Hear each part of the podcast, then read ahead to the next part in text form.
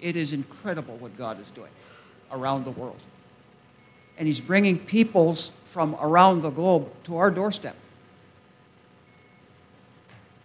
This is the hour for the church, brethren. This is the hour to stand up and get out there. God knows. And you know, we, we've used the word chaos this morning quite often. Things aren't falling apart, they're falling together, they're falling in order.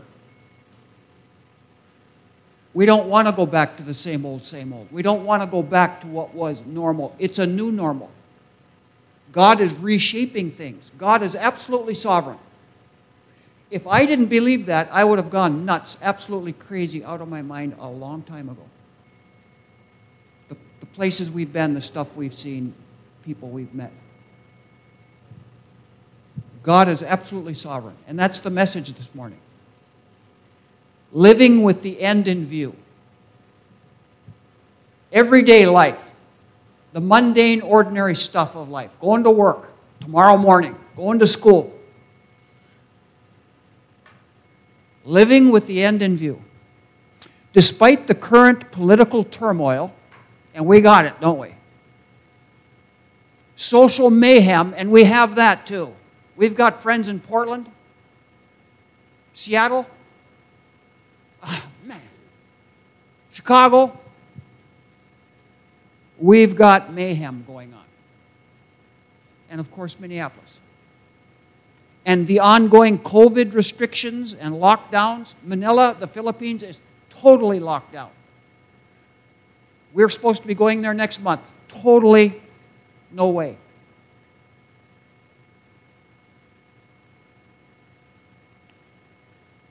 But life goes on, praise God, by His mercy and by His grace. Let's clearly keep in mind that whatever the news this morning and later this afternoon, the 24 second cycle of news these days, not the 24 hour cycle, the 24 second cycle. Am I right? Absolutely. Whatever the news, God's purpose will stand. Proverbs 19:21 says, "Many are the plans in the mind of man, but it is the purpose of the Lord that will stand." As we live our daily lives, we can have the peace of God that surpasses all understanding. And we can have a calm assurance deep in our heart that God reigns and He rules. And as we have heard over and over, He is a good, good Father.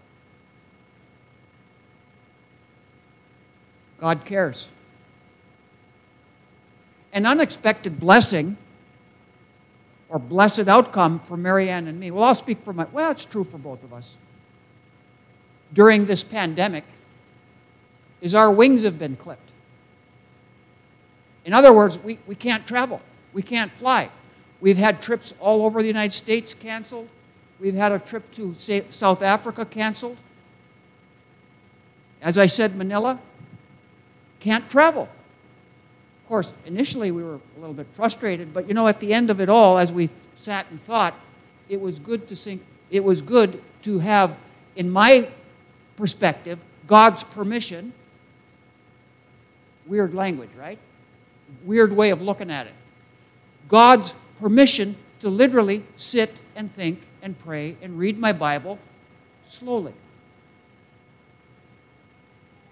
The way I'm wired is get up and go. That's the way I'm wired. It's a good thing. It's a God thing. It, God creates us with innate strengths, correct? We're wired very individually and personally. Praise God, we're not the same. Well, the way I'm wired is get up and go. What are we waiting for? Let's get to it. Let's get it done. Well, during this season of life and time, you know, God said, sit a while. It's a Selah moment. There's a Hebrew word. It means to reflect on what is being said, to praise. And it's used 71 times in the book of Psalms. and three times in the book of Habakkuk, which has become a favorite book of mine these past few months. This sounds odd, but like I said, it, it's like God has just said, Come on, sit a while. Be cool, man. Take it easy. And you know what? I didn't fight and I didn't resist. And I didn't complain or bicker or bellyache or whine. Because I realized God, and I'll use the language of the morning, is a good, good Father.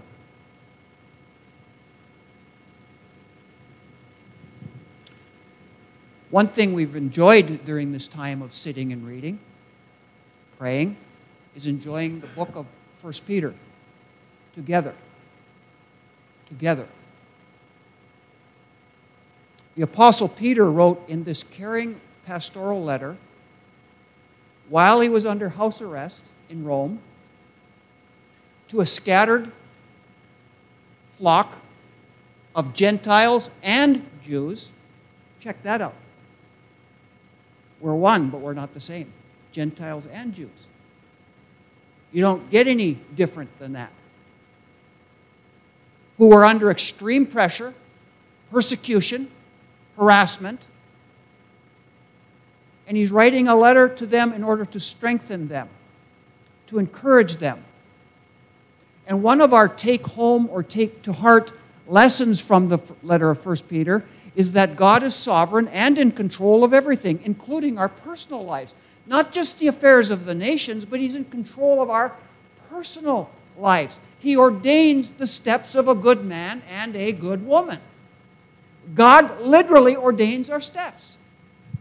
We have known, you know, it's, this is not a random meeting. When Marianne and I were pulling into the parking lot this morning and we sat there for a moment and prayed before we walked in the door, we, we said, God, thank you for this hour. You have ordained this hour. This isn't random. This isn't like, well, I just think maybe I'll wander over to the church. Well, maybe some of us are that way. You know, sleepwalking, half awake, looking for a cup of coffee. But that's not our God. I had a conversation last night. We were at a wedding in Rock Rapids. That's why we're here now. And I'm sitting there with a, a, a niece. She's had to make some major decisions. And she, she, her heart is to please the Lord. She just wants to please the Lord. She's such a lovely Christian gal. And I said, You know, Donnie, your heart is to please the Lord. She said, I could go that way or I could go this way, and I'm not sure which way to go. I said, Your heart is to please the Lord. Just choose. Just make a decision. She said, I want to please the Lord. I said, I know and He knows. Make the decision. And it was like she was released of some anxiety or some weight of the, the making a decision. I said, God knows. Make your decision. He'll guide you.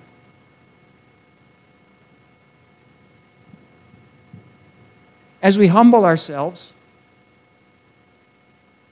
under His mighty hand and cast our anxieties upon Him, we can trust our Heavenly Father.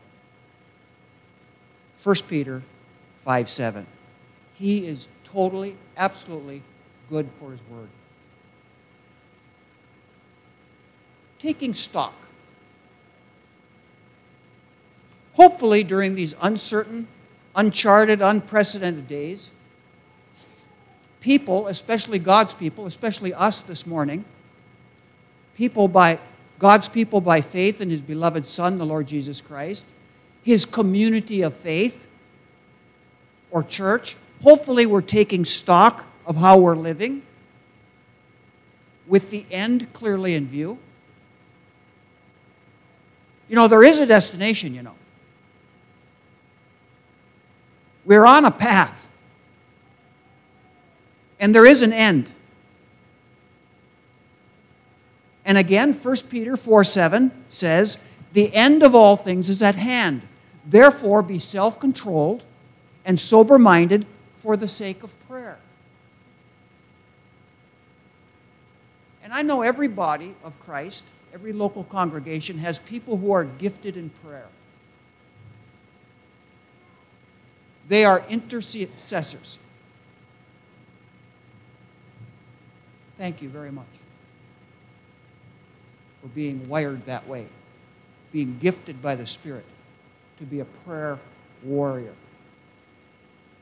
But Peter is saying, the end of all things is at hand. Therefore, be self controlled and sober minded for the sake of prayer. What is God's purpose? What is the end? Where are we headed in all this so called chaos? And it is weird, chaotic and weird out there. It is. All you need, we need to do is stick our nose out there. But God ordains the means to accomplish his purpose. He's sovereign and he's absolutely providential. Those are big words, right? What they mean is is God's in charge. And God is working out the way he's going to accomplish what he wants.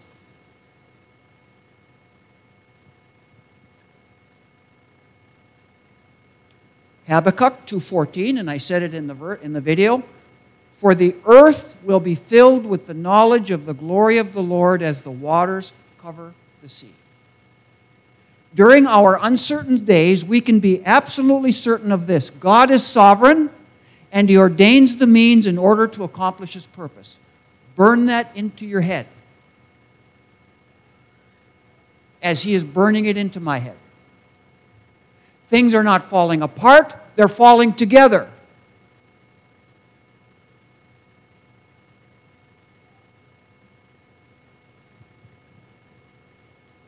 What end should God's people have in clear view as we live our everyday lives? It's revealed in Revelation 7 9 to 12. And I don't know if you're pre trib or post trib, that's not my point right now, and that's not the discussion.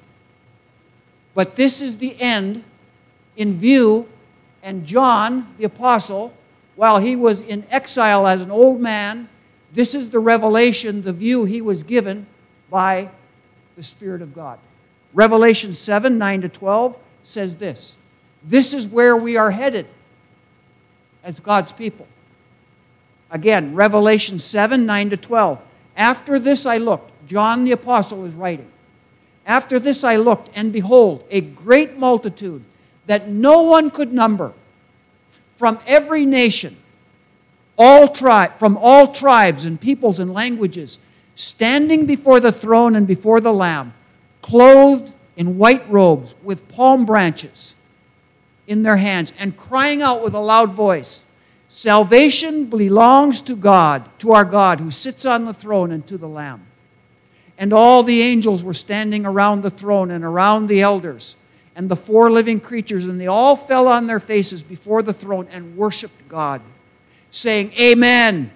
Blessing and honor and power and might be to our God forever and ever. Amen.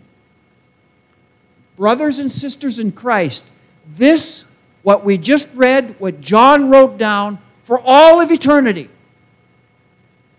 that is the destination. That is God's end game. That is where we are headed. So when life gets crazy, when we're reading the news and going, man, what is going on out there? Regardless of the plans of man, God's purpose will stand.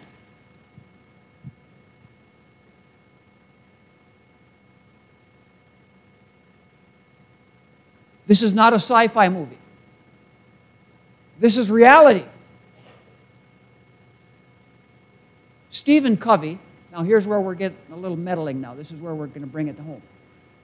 Stephen Covey, in his best selling book, The Seven Habits of, highly, of Highly Effective People, his habits one to three are these. Number one, be proactive. Get ahead of it. Plan accordingly. Get things in order. Get in harmony. Get in the groove. As Donnie was saying, I'm not sure if I should go that way or this way. Donnie, don't fret. Your heart is to please the Lord. Make decisions accordingly. Begin with the end in view. Are your affairs in order? Are your relationships in good order?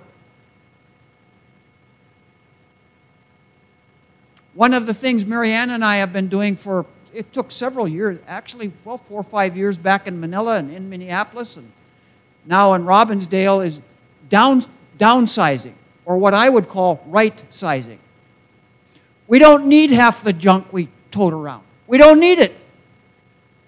Live simple. Get your finances in order. Get out of debt. Be mobile. When God or if God says move, get ready to move. Go. That has been our end game for probably four or five years.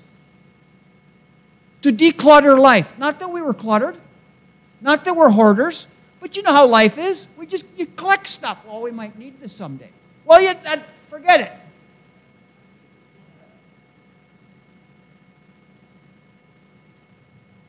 My office right now is a fanny pack. Serious. Now I have a little office in our little apartment. It's a real little apartment. It's a one bed, it's a very small. How many square feet? 600 square feet. Yeah, I know. Like, but we are happy campers. We are really happy campers. It's a good thing we get along well, too. I'm telling you. But we do. We're on the same page. Sometimes we read it a little bit differently, but that's okay. That's a good thing.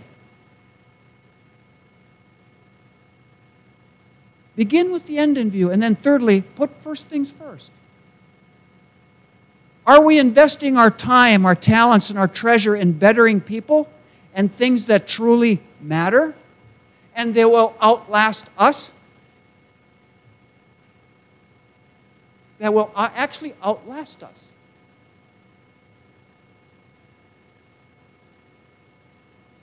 Are our lives, our personal relationships, our resources and affairs in a God pleasing order? Yeah, God is a good father. Yes, He is. But are we good children? Are we obedient children? That's the other side.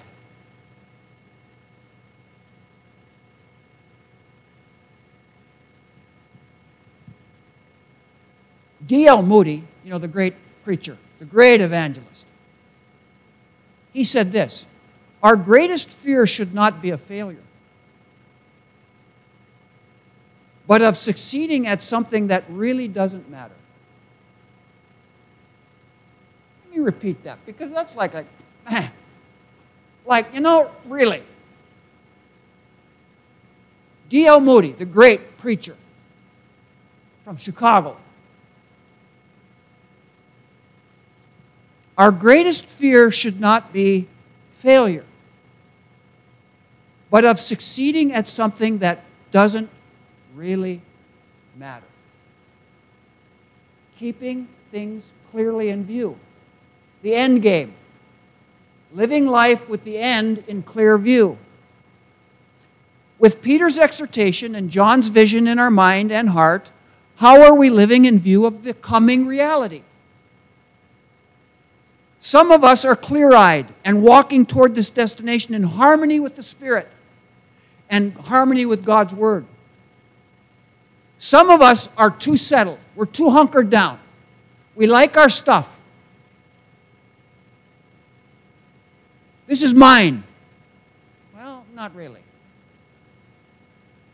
Not really. We're too settled and we're too comfortable in this world and we need to be reminded a little shaken up would be, do some good. You know what I'm saying? Yeah.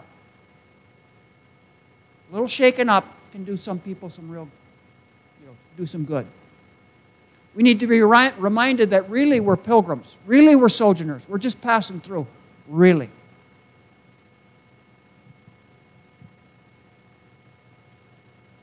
And then there are others of us who are fearful. Pastor David said that. I, I get it. I really do. I'm not, I'm not diminishing that one iota. Some of us are full of anxiety. Where we're ministering now in South Minneapolis, just off of Lake Street in Chicago, we're helping a little church there that really is hunkered in. The whole neighborhood is torched or boarded up, profanity. People are anxious, people are fearful, people aren't sleeping well. You, I understand. It's chaos, it is chaotic. I get it. But the church is there ministering, loving, one on one, personal relationships, friendship.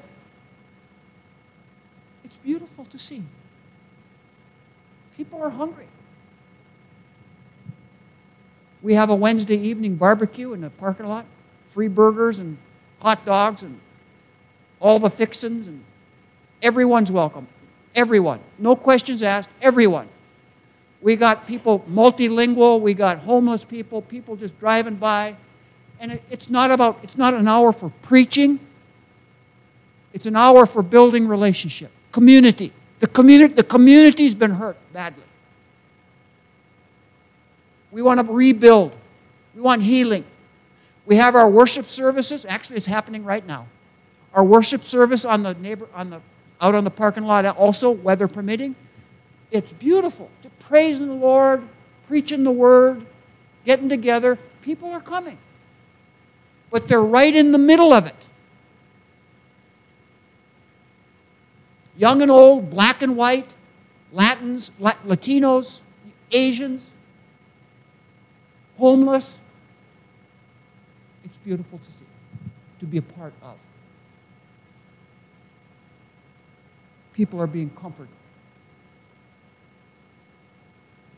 I close with this and then we'll show the, the last video there. Longtime friends, they live in the Chicago area, sent us this prayer of benediction recently that blessed them. And it blessed Marianne and me. So I hope it blesses you as well. In the name of Jesus, I bless you with all the promises of God, which are yes and amen. May the Holy Spirit make you healthy and strong in body, mind, and spirit to move in faith and expectancy. May God's angels be with you to protect you and keep you. May your feet walk in holiness and your steps be ordered by the Lord. May your hands be tender, and may they, and may they heap blessing on those in need. And may your heart be humble and receptive to one another and to the things of God, not to this world. God's grace be upon your home, and may it be a sanctuary of rest and renewal, a haven of peace with sounds of joy and laughter a home with walls, a home with walls where love and unconditional acceptance of one another is the constant rule. May God give you the spiritual strength to overcome the evil one and to avoid temptation. And may God's grace be upon you to fulfill your dreams and your visions. May goodness and mercy follow you all the days of your life. Amen and amen.